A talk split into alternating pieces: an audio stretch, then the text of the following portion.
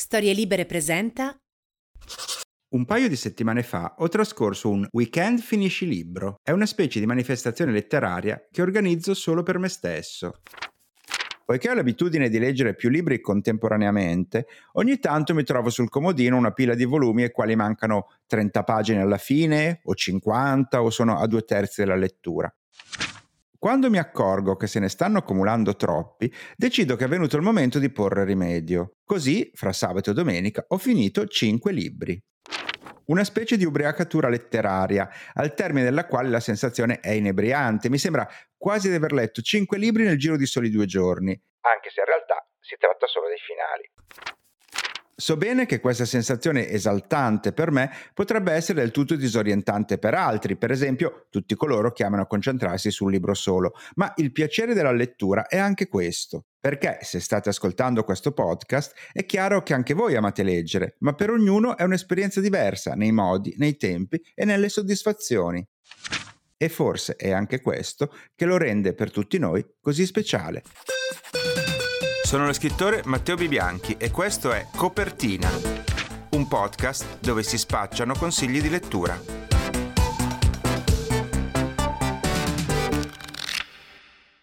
Sono tre libri di donne quelli che vi presento oggi in apertura di puntata, ma non potrebbero essere più diversi fra loro di così. Se siete curiosi di scoprirli, diamo il via alle mie Letture in corso.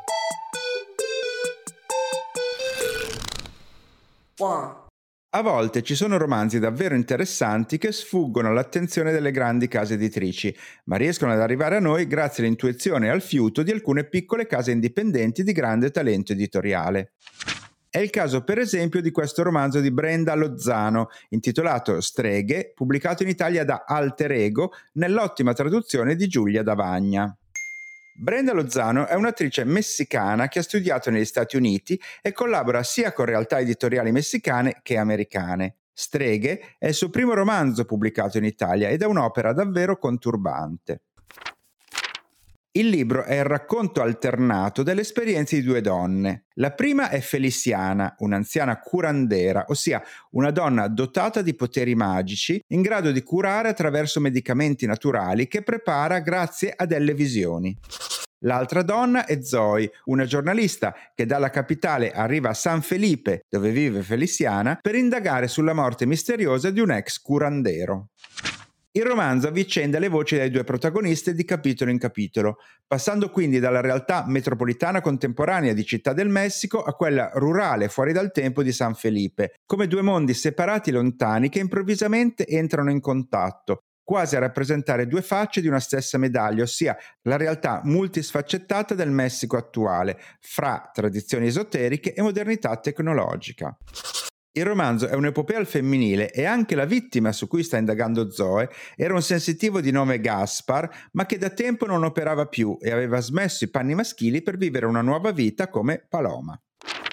Oltre al racconto affascinante di come Feliciana abbia ottenuto i suoi poteri, un dono legato al linguaggio che le permette di esprimersi in tutte le lingue con chi la va a consultare, Streghe è un romanzo interessante anche per lo stile completamente diverso dei suoi capitoli più narrativi e scorrevoli quelli di Zoe, misteriosi, immaginifici, ma dalla lingua povera e piena di ripetizioni quelli di Feliciana, due impostazioni contrapposte come le personalità delle due donne. Se amate la letteratura sudamericana, il realismo magico alla Garcia Marquez o anche se semplicemente siete alla ricerca di ritratti di donna fuori dall'ordinario, questo romanzo vi piacerà. Two. Qualche mese fa su Netflix è apparso il documentario firmato da Martin Scorsese intitolato Una vita a New York, serie in sei puntate che consisteva in una lunga intervista all'autrice umoristica Fran Lebowitz.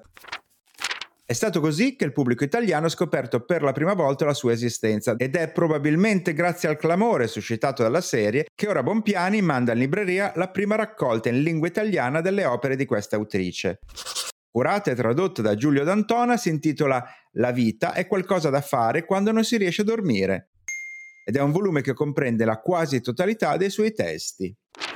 Leibovitz infatti è nota per essere una delle autrici di successo meno prolifiche della storia della letteratura, poiché ha pubblicato solo due antologie intitolate rispettivamente Metropolitan Life del 1979 e Social Studies del 1981 e nient'altro.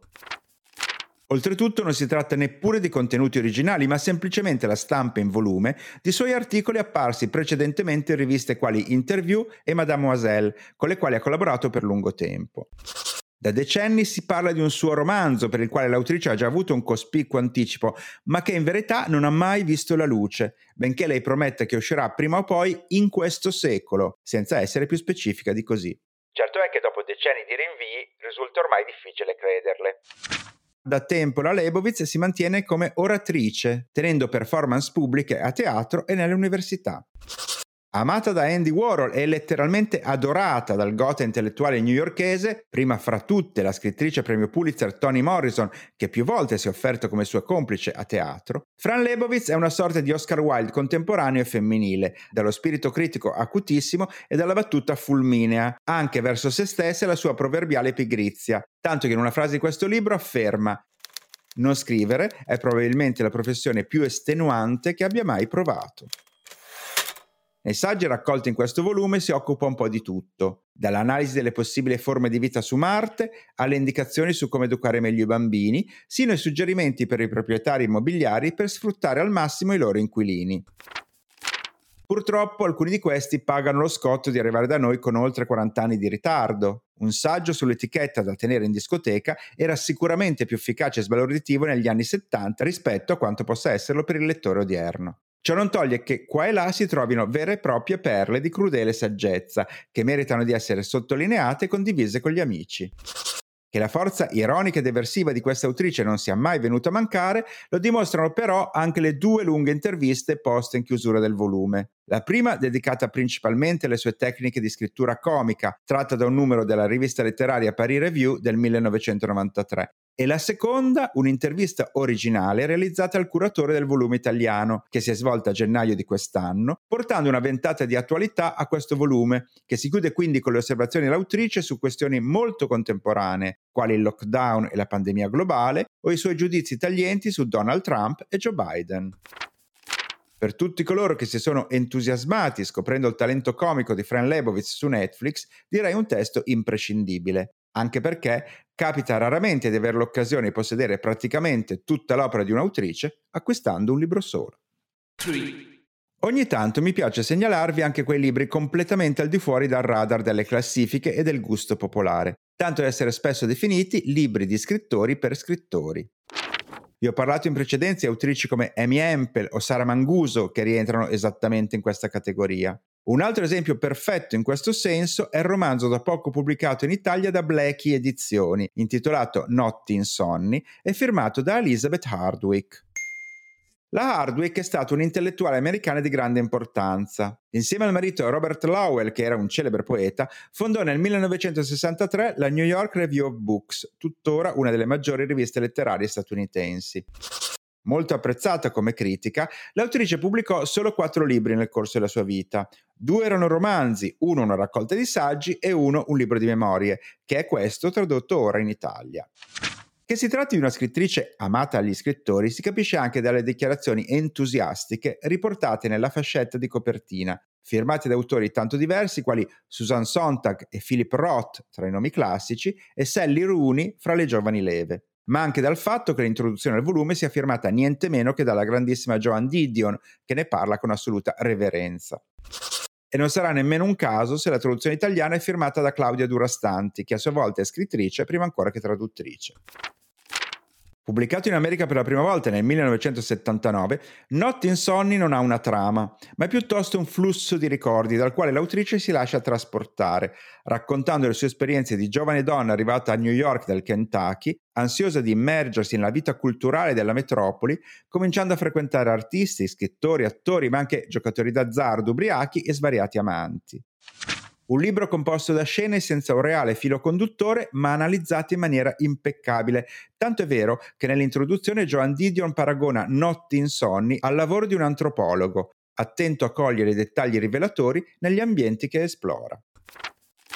Al lettore non resta dunque che seguire le divagazioni della Hardwick, cullato dal vorticare del suo stile, allo stesso tempo colloquiale ed estremamente colto. Una prosa effervescente nella quale a volte si ha l'impressione di perdersi e altre si rimane sbalorditi di fronte a frasi acuminate e illuminanti. Ma adesso voltiamo pagina. fidati di chi ne sa.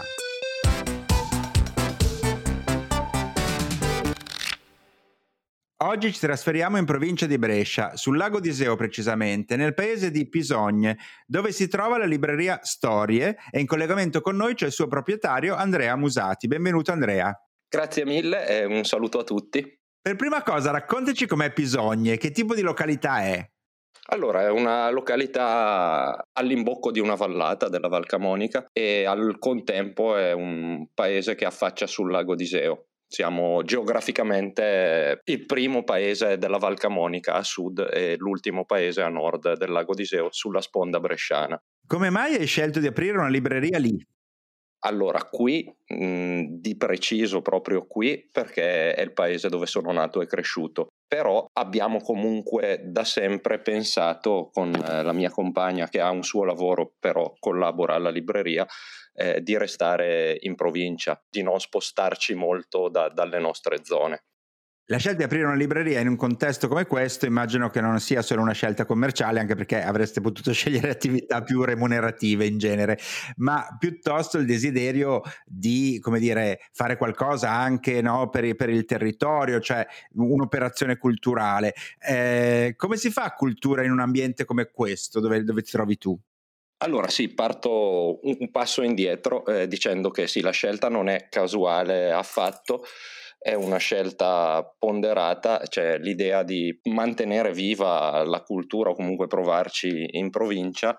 Non è una scelta remunerativa di sicuro quella di fare il libraio, è più una scelta di passione, poi ci si campa comunque, adesso non, non, voglio piangermi e non mi piace piangermi addosso, però ecco sì, se avessimo pensato esclusivamente ai soldi avremmo fatto tutt'altro tipo di ragionamento eh, spesse volte ci fanno notare che l'impianto della nostra libreria si presterebbe bene alla città, ma appunto eh, l'assunto e il motivo che fonda la nascita della libreria, uno dei motivi, è proprio la scelta di stare in provincia. L'Italia è fatta come tanti altri paesi europei, di tante città, di città metropolitane, ma anche di tantissima, una vasta provincia. E la convinzione nostra è che qualora crollasse il dato culturale e non solo, cioè, allora viene meno tutto un discorso, non mi piace dirlo, uso un termine forzato, ma di, di unità e di, di, vitalità nazionale. Quindi oltre all'attività basic, diciamo, da libraio, che, che altro fate con la libreria? Come tante altre librerie ci occupiamo di organizzare presentazioni, abbiamo organizzato negli anni mostre, laboratori la libreria è, è, sempre stata uno spazio aperto che cerca di fare rete con associazioni, con gruppi o con uh, altri percorsi culturali che sentiamo uh, culturalmente vicini. Fino a poco fa, eh, poi il Covid ha rovinato un po' tutto, avevamo due colleghe in uno spazio di coworking qui dentro alla libreria e le due colleghe, colleghe è un termine forzato perché in realtà loro avevano il loro lavoro, però collaboravamo insieme, si occupavano di organizzazione e di eh, comunicazione di eventi culturali. Con loro abbiamo organizzato festival, siamo stati direzione artistica di alcuni festival, eh, insomma abbiamo cercato di portare la nostra visione di cultura e di dare un apporto a, alla vivacità della Val Camonica e del lago. Ti svelo un segreto. Io ho scoperto l'esistenza della tua libreria grazie alla mail di un'ascoltatrice di questo podcast che si chiama Paola e che vive in Olanda, tra l'altro. Ma durante una visita in Italia è entrata nella tua libreria e è rimasta colpita al punto da volermi scrivere per segnalarmela. Anzi, ti leggo un passaggio della sua mail che mi ha molto colpito. Paola scrive: a me è rimasta nel cuore da quando, cercando con mio padre una guida di vie ferrate in Dolomiti, che al momento non avevano, il libraio Andrea è andato a casa sua per recuperare una sua guida ormai fuori catalogo, con percorsi minuziosamente disegnati in modo da poterci spiegare il sentiero. Fantastico. Questo è quello che mi scrive. Quindi davvero sei un libraio così appassionato che dai ai tuoi visitatori i libri, li vai a prendere a casa se sono esauriti? Guarda, ho la fortuna di aver casa vicino, adesso mi stai un po' commuovendo, ricordo, cioè mi, mi torna in mente questa cosa, è una cosa abbastanza abituale. Eh, ci piace tenere i nostri libri in libreria, sì, ci piace portarli, ci piace che la, la gente li possa consultare, se non esistono più possa vederseli. Sì, è una cosa, è una cosa che, che, facciamo e che reputiamo importante, stare in libreria è presuppone, secondo noi, eh, lentezza prima di tutto, non avere fretta, cioè non si entra come si va al bar a bere un caffè, posto il fatto che forse è sbagliato anche come beviamo il caffè al bar. Eh, serve del tempo, serve della concentrazione, si stabiliscono dei rapporti. Mi capita spessissimo di consigliare dei libri dopo che il cliente, cliente brutto termine, altro ha pagato perché ha, ha, già scelto le sue cose e a me vengono dei rimandi, ma non voglio sovraccaricare di acquisti. Tante volte preferisco una buona dialettica tra, tra le parti piuttosto che non eh, la vendita fredda e mera di un libro. Per cui sì, mi, mi, ritrovo un pochino in quello che, che ha scritto Paola, che a questo punto ringrazio, ricordo l'episodio, non ricordo la faccia e ripeto, mi, mi ha un pochino commosso.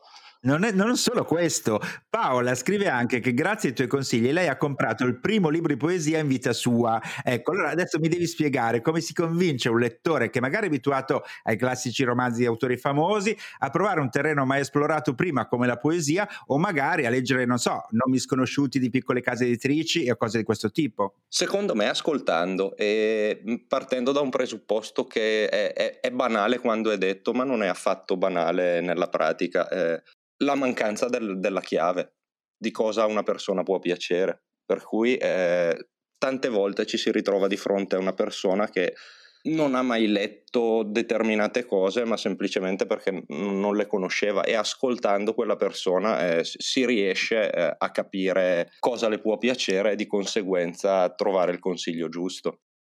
Infatti tu mi hai, mi hai, proprio raccontato che non sei convinto delle presentazioni o- online, del fatto di consigliare libri da remoto, eccetera, eccetera, perché tu proprio si sente, hai bisogno di un contatto umano co- con il lettore, no?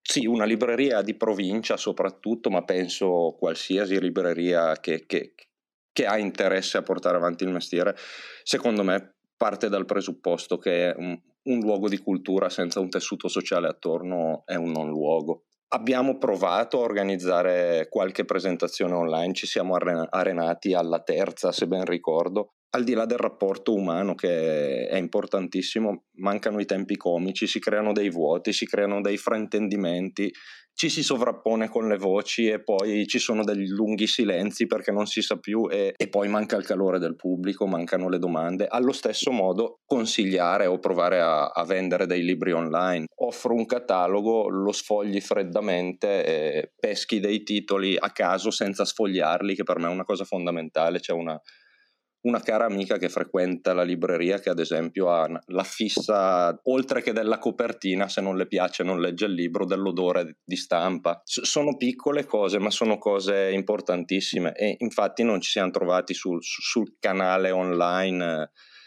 Si sono creati alcuni rapporti, ma non ci piace in, linea generale o come parte integrante forte della libreria proprio perché manca lo sguardo di chi si ha di fronte, manca riuscire a capire una torta di naso, un sorriso, eh, diventa difficilissimo capire se ci si sta indirizzando verso un consiglio giusto oppure no, eh, che è un po' quello che dicevi prima che, che è successo con Paola. Però a questo punto, contro tutte le tue convinzioni, perché non ci sarà nessun contatto umano e nessuna smorfia, però eh, adesso ti chiedo io invece di consigliare dei libri ai nostri ascoltatori che, malgrado l'assenza e la distanza, sono in realtà attentissimi e preparatissimi. Quindi sono anche curiosi di sapere che libro hai scelto per loro. Ok, sto su un paio di libri appena appena usciti, molto recenti, che secondo me sono importanti. Uno eh, si occupa eh, di fantastico, ma con profonde radici, con radici ancorate nella realtà italiana. È un libro che si sviluppa lungo un centinaio d'anni, di cui mh, più di metà al passato e una parte al futuro. Si sviluppa tra il 1943 e il 2043 43 richiama subito e ci aggiungo l'8 settembre un dramma italiano e racconta cosa è stato quel dramma, che conseguenze si è portato, come si è sviluppato negli anni, a cavallo degli anni 60-70, ma poi va verso il futuro, un futuro che rischia di essere cupo e buio è un, un, futuro dove le strategie di controllo sono particolarmente pesanti e un futuro dentro al quale ci si può salvare tornando all'immaginazione, al sogno, alla costruzione mentale prima ancora che fisica e comunque quotidiana della possibilità di migliorare le cose che ci circondano. Il libro è di uno scrittore genovese, è edito dai tipi di NN e si intitola Urla sempre primavera di Michele Vaccari. È un libro che ho trovato oltre che denso di contenuto, ma solido nella scrittura. Cioè, Michele è veramente una bellissima penna e secondo me assolutamente godibile anche se qualora uno, una persona non apprezzasse il contenuto. Perfetto. L'altro libro è anche quello recente che mi viene in mente, è un saggio non saggio e racconta cosa è stato in questi anni eh, e, e poi però va anche a approfondire all'indietro nel tempo cosa è stato il complottismo eh, nel mondo, eh, come le teorie di complotto diventino qualcosa sempre più eh, denso e più pregnante nella nostra società, dà degli ottimi non solo spunti, però va bene anche spunti come parola, su come si combatte queste strategie, ovvero su quanto non è sufficiente un mero e crudo debunking e quindi l- lo smontare la teoria del complotto eh, attraversa QAnon, eh, la storia di Paul McCartney morto, si occupa anche di un tema attualissimo qual è stato quello della pandemia e di questo ultimo anno, anno e mezzo che abbiamo vissuto tutti ed è la Q di complotto edito da Allegre e scritto da Vuminguno.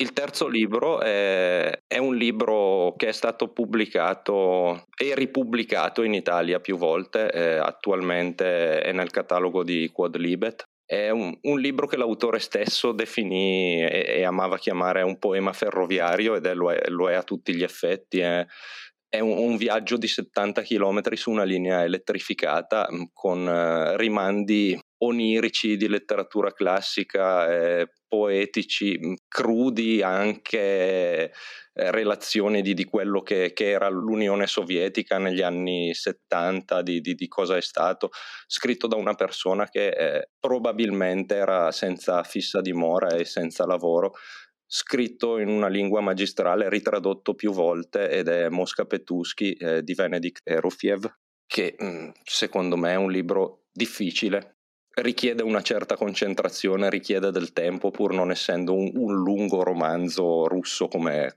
come, siamo abituati a immaginarli, però un libro assolutamente fondamentale, eh, troppo sottovalutato e boh, la butto lì per incuriosire un po' perché dà, dà un minimo di riferimento con un finale un po' kafkiano. Senti, io ti ringrazio, ci hai dato delle, mhmm, dei suggerimenti molto originali e soprattutto mi è piaciuta molto la passione che trasmetti eh, per il tuo lavoro, ma anche l'etica, insomma, che c'è dietro il tuo modo di fare il libraio. Quindi complimenti e in bocca al lupo per la tua libreria. Grazie, grazie mille a te e grazie a tutti, grazie dell'ospitalità in questo spazio. Grazie Andrea e il nostro viaggio prosegue arrivando nei laboratori dove si trasforma una lingua in un'altra. Altre voci, altre stanze.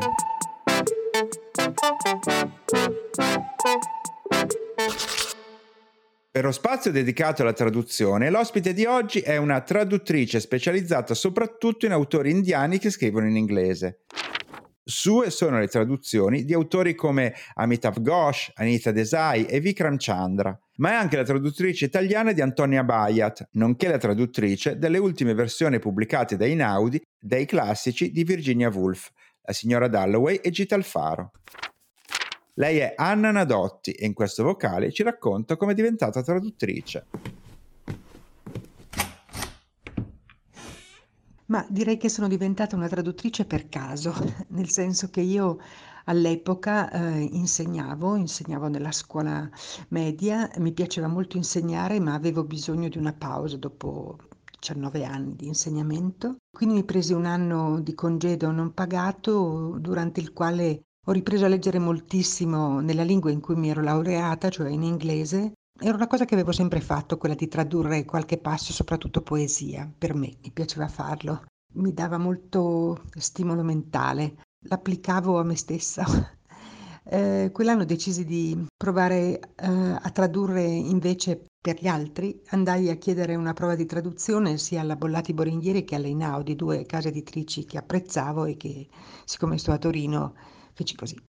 Eh, entrambe le prove di traduzione andarono bene e cominciai questo lavoro, ma non pensavo assolutamente di farne il mio lavoro, pensavo che potesse essere un'attività occasionale. Se non che l'Einaudi eh, mi propose di tradurre eh, fra l'88 e l'89, prima della caduta del muro, quindi un libro che mi piacque moltissimo, eh, un libro di Amitav Ghosh, autore indiano che cominciava a diventare famoso nel mondo e il libro si intitolava Shadows Lines, in italiano è diventato Le linee d'ombra, è diventato un classico, addirittura lo scorso anno c'è stato un grosso convegno interuniversitario per i 30 anni, in realtà no, quasi 32 dalle linee d'ombra e decisi che tradurre un libro come quello, eh, un libro in cui erano messi a tema i confini, il farsi e disfarsi dei confini, eh, il modo in cui le persone, eh, che secondo me sono prima cittadini del mondo e poi cittadine o cittadini di un paese, crescono, in che modo si re- relazionano fra di loro, in che modo subiscono, non solo fuori ma anche dentro, eh, gli effetti delle guerre, e gli effetti della pace. Mi sembrava un bellissimo lavoro dal punto di vista letterario, linguistico, ma anche civile.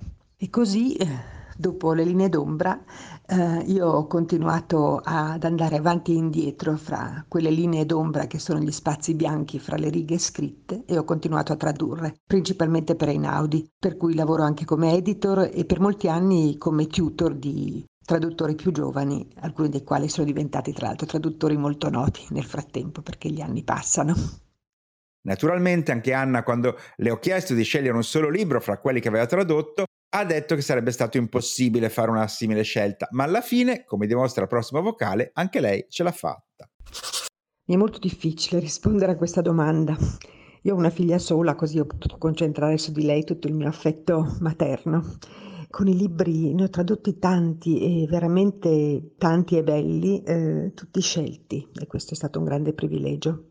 Allora un libro fra i tanti, ti direi un libro di Antonia Bayat, autrice che non solo ho molto amato tradurre, cosa che ho fatto insieme a Fausto Galuzzi, abbiamo lavorato quasi sempre a quattro mani sui suoi libri, ma mm, tuttora molto molto attuale. E ti direi un libro, eh, Il libro dei bambini, grandissimo romanzo storico, perché è un libro in cui Antonia Bayet mette in campo l'Europa, l'Europa con la sua storia, con le sue guerre, con la sua arte straordinaria, la sua letteratura straordinaria, le sue contraddizioni e un numero di personaggi femminili di straordinaria forza, di straordinaria potenza che mi piace pensare che altre lettrici ed altri lettori leggano. È un libro di qualche anno fa, mm, lo considero veramente un classico. Grazie Anna e con queste tue indicazioni noi siamo agli sgoccioli. L'ultimo ospite di oggi è sia un celebre cantante che uno scrittore. Sto parlando di Francesco Bianconi, voce del gruppo rock Baustelle, autore di canzoni per numerosi artisti italiani e che recentemente ha pubblicato anche il suo primo album da solista dal titolo Forever. Come scrittore Bianconi ha pubblicato due romanzi per Mondadori intitolati Regno animale e La resurrezione della carne e proprio in questi giorni è uscito il suo nuovo libro intitolato Atlante delle case maledette, un romanzo accompagnato dalle illustrazioni di Paolo Bacillieri e pubblicato da Rizzoli Lizard. Artista talentuoso e grande lettore, sentiamo quale libro Bianconi ha scelto da consigliare ai nostri ascoltatori in questo vocale.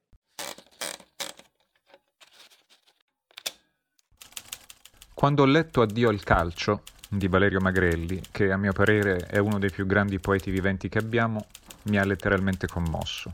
È quella commozione che avviene di fronte al miracolo di chi riesce a evocare con grazia mondi lontani, lontanissimi anche nel tempo e li fa entrare in collisioni con oggetti, segni, tracce, sentimenti considerati invece più banali, ordinari, quotidiani. Il libro che è meraviglioso, ordina in 90 brevi capitoletti, che è il numero dei minuti di una partita, i ricordi calcistici dell'autore, il suo rapporto col figlio, la sua relazione col mondo del calcio. Nonostante la lettura scivoli via leggera, ci sono una tensione costante e un dramma sottile che attraversano tutta la narrazione. Il tono è ironico, garbato e permea il continuo flusso di comparazione tra ciò che è stato e ciò che adesso è, fra ciò che eravamo e quello che siamo diventati. Così ne esce fuori una forma ibrida di romanzo un inventario lirico di ciò che abbiamo perduto per sempre nello srotolarsi della vita. Viene da chiedersi quanto il gioco del calcio continui a esercitare il suo potere incantatore, quanto continua a essere costruttore di sogni, trasversale e interclassista. Viene da chiedersi, leggendo il libro di Magrelli, quanto rimanga oggi di questo potere ultraterreno del calcio, adesso che lo sappiamo tutti, il gioco è cambiato, i calciatori sono tutti troppo uniformemente muscolosi, la velocità è aumentata, il giro di affari centuplicato, le partite si giocano tutti i giorni ma in televisione e andarle a vedere allo stadio è superfluo, eccetera, eccetera, eccetera. Ebbene sì, tutto cambia e spesso fa anche male e sta a noi resistere. Come dice Magrelli, non c'è pallone che non si sia perso o forato e forse tutto questo vorrà pur dire qualcosa. Ringraziamo Francesco Bianconi per il quale la guerra non è mai finita e noi passiamo a riepilogare un po' tutto. I libri di cui vi ho parlato io oggi sono Streghe di Brenda Lozano, Alter Ego. La vita è qualcosa da fare quando non si riesce a dormire di Fran Lebowitz, Bompiani. Notti insonni di Elizabeth Hardwick, Blackie. Andrea Musati della Libreria Storia sul lago d'Iseo ci ha consigliato Urla sempre primavera di Michele Vaccari, NN. La Q di complotto di Wuming 1, edizioni Allegre. Mosca Petuschi di Benedict Erofiev, Quadlibet. La traduttrice Anna Nadotti, fra tutti i libri che ha tradotto, ci ha suggerito di leggere Il libro dei bambini di Antonia Bayat e Inaudi. E per ultimo, il musicista e scrittore Francesco Bianconi ci ha parlato di Addio al calcio di Valerio Magrelli e Inaudi. Fine delle trasmissioni, almeno per oggi. Ciao. Ciao.